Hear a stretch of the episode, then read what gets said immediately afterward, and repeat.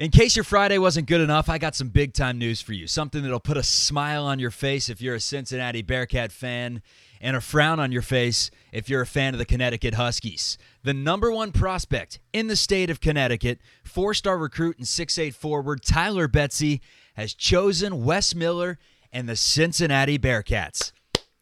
Clap it up for our man Wes. He's doing big things right now. Four star prospects haven't been a staple of the Cincinnati Bearcats recruiting classes in years past. I mean, Mick Cronin was going after guys like uh, Alil Sasimi and uh, Prince Toyambi, Laquil Hardnett. By the end of Mick Cronin's tenure, you could tell that he just didn't even try bringing in big time recruits to Cincinnati.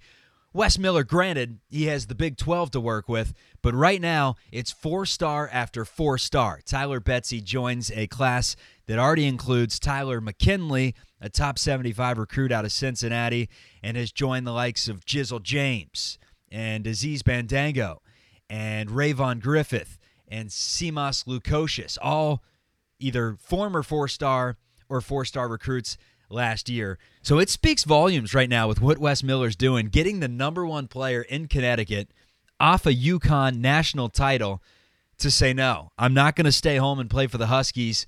I'm going to go to Cincinnati. Not only that, in this day and age where NIL collective is so huge, it means that the Bearcats, they have a little bag they're tossing around. Whether you realize it or not, I think Cincinnati has a little more money than we're giving them credit for. Landing Tyler Betsey is proof of that. I've also heard that Cane Broom was instrumental in helping Betsey land in Cincinnati. So it's great to see that Wes Miller's welcoming back all these old Bearcats and the alumni base is using that little sales funnel to potentially lure these guys to Cincinnati. I'm fired up. Tyler Betsey, big time recruit. Duke wanted him. Alabama wanted him. UConn wanted him. Creighton wanted him. Every school in the nation pretty much wanted this player and the six-eight forward is a member of the Cincinnati Bearcats.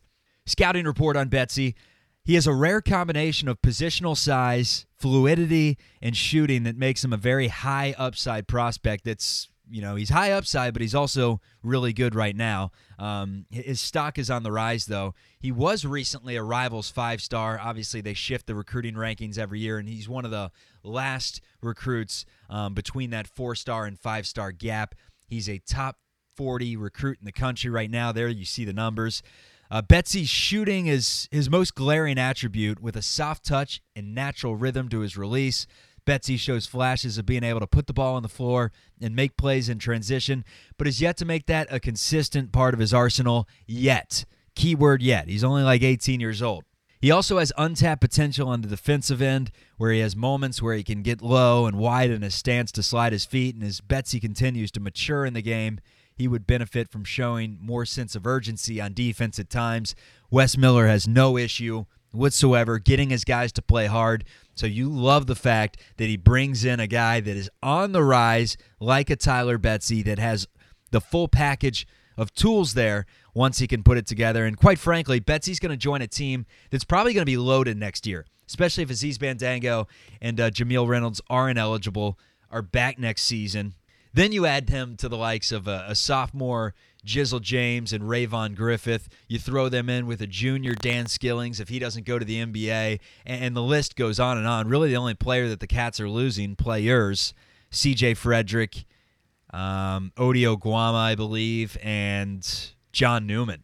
So take away those three, and the the Bearcats have a damn good team, and Tyler Betsey's going to join the mix. While I have you, now's a good time to tell you to go to your audio podcast page, whether it's Spotify, whether it's Apple, and join the program, Chatterbox Bearcats, because once basketball season begins, it's live post game shows with a chat box, giving you the most entertaining coverage out there, keeping you informed, having some fun, and breaking down all things Cincinnati Bearcats. But today we're talking about this upcoming 2023 2024 installment of the Cincinnati Bearcats. Let's start with the point guard position. Wes Miller said that uh, the team does not have a ton of depth there, but he's excited by the players that he does have.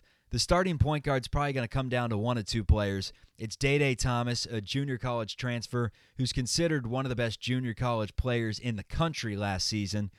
Wes Miller brings him in, lightning quick, expected to be the fastest player on the team, and he's a good shooter as well. Or it could be Jizzle James son of NFL legend Edgerrin James. So yeah, you can expect the Edge to be in the, uh, the the crowd this season, probably along with Jason Richardson too, as his son Jace is looking at the Bearcats, and I'm sure he'll have a an official or an unofficial where he comes to a game this season. And then Roy Williams. It's like the A-listers coming to Fifth Third Arena left and right. But Jizzle James is lightning quick. I've heard that um, he's he's really tough, really gritty, and good with his hands on the defensive side of the ball. That's something that could transfer from uh, day one from high school to the collegiate level, and he, he's pretty physical for his age right now. I mean, he does have the genes of an NFL legend running back. So, Edgerrin James, one of the toughest runners in NFL history. His son is now a Cincinnati Bearcat. You can expect him to be tough from day one on the defensive side of the ball. Apparently, he's playing a little too fast offensively. Still trying to figure out that, but he's going to make up for it defensively. He can shoot it okay.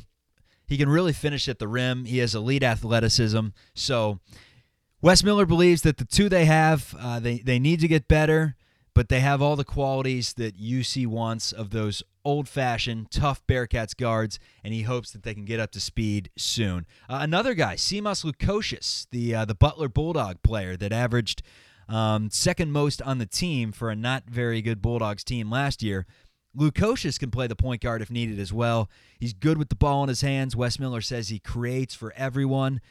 Defensively, it's going to be tough for Lukosius to guard the other team's point guards on defense but um, he, he can play the position offensively, and it sounds like at some point in the year, if there's foul trouble between Day Day Thomas or Jizzle James, that he will step in there at one point. Now, what's most exciting about this team, according to Wes Miller, is the depth. Well, we'll talk about the depth in a minute because there are two players that could or could not be playing this season that are very vital pieces to their success, and that just depends on what the NCAA decides to do with these. Uh, with these waivers. And we should find out about that in the uh, very near future. But Wes is excited about the team's depth. He's excited about the team's length, their size, and most importantly, the mentality. So now let's get into Jamille Reynolds and Aziz Bandaogo. Two big guys. Uh, Reynolds six foot ten, Bandaogo a legit seven feet. We saw Bandaogo last year for Utah Valley in the NIT. He was the best player on the floor. I mean, he's big time. Bandaogo will be the best big man that Cincinnati's had since Gary Clark. I'm trying to think if there was anyone after that that um, I mean Nysier Brooks was all right. Uh, probably Gary Clark from day one when he steps in there. The question is, will he be eligible this year? Jamille Reynolds, we saw him last year for Temple. He lost 45 pounds, and, and Wes Miller has been raving about this dude, just saying that Reynolds – could be a star for this team. That he's figured it out really quickly, that he's a great passer, that he runs the floor well, that he's actually a really good shooter in practice, can knock down some threes, and Wes Miller's confident that that will be a part of his game, hopefully this upcoming season. But the question becomes are they going to play this year? Wes was very vague about it, said they submitted the waivers, haven't heard anything, and then said no more questions, please. It would be brutal if these two were ineligible. And think about it going into the Big 12 with Sage Tolentino, who we know nothing about, Ody Oguama, who we did see improve the last couple of years, but I think we know what his capabilities are, and it's it's a role player for a good team at best, in my opinion. Now maybe he takes huge strides, we'll see. And defensively, I think he can be pretty good.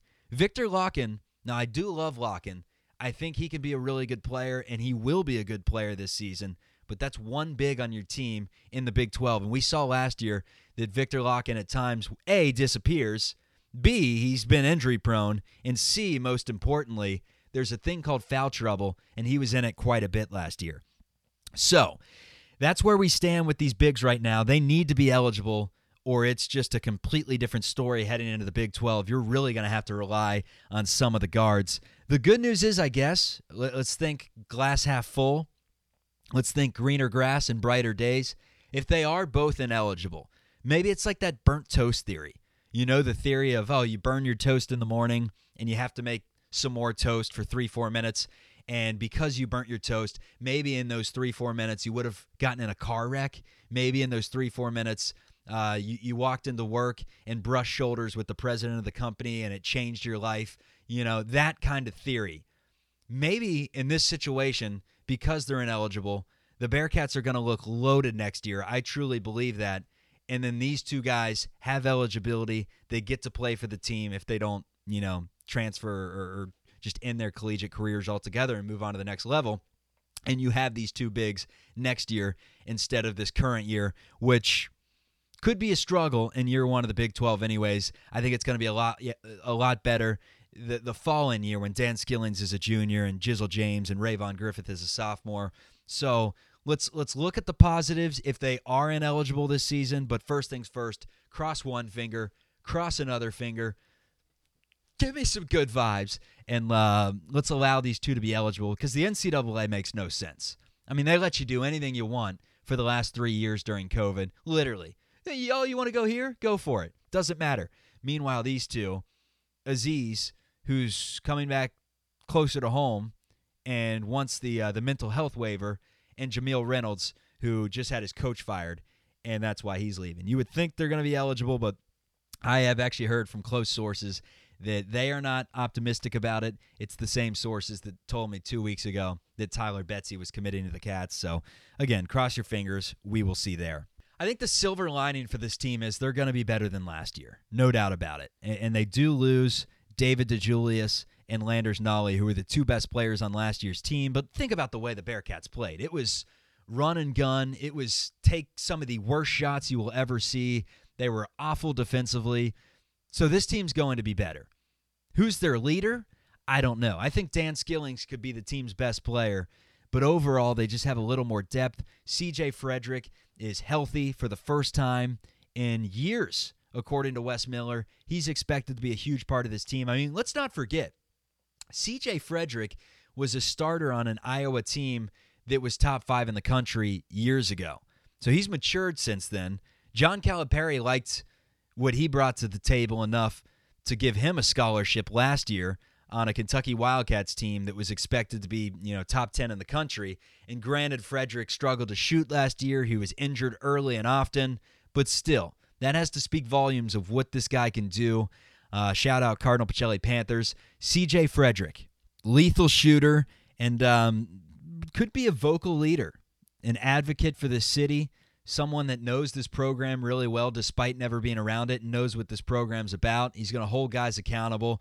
I love the addition, even if it's just him averaging nine points a game on three threes a game. And nine points a game would be golden. Let's go six points a game on a couple of made threes a game. Um, sometimes that's all you need to get a spark in Fifth Third Arena. And we know that when Fifth Third Arena gets loud and gets a little bit crazy, Bearcats can go on some runs. And we'll call CJ Fredrick that spark plug for this year's team that can get some runs going. So that was the gist of what Wes Miller talked in uh, his opening press conference as the season begins on November 6th.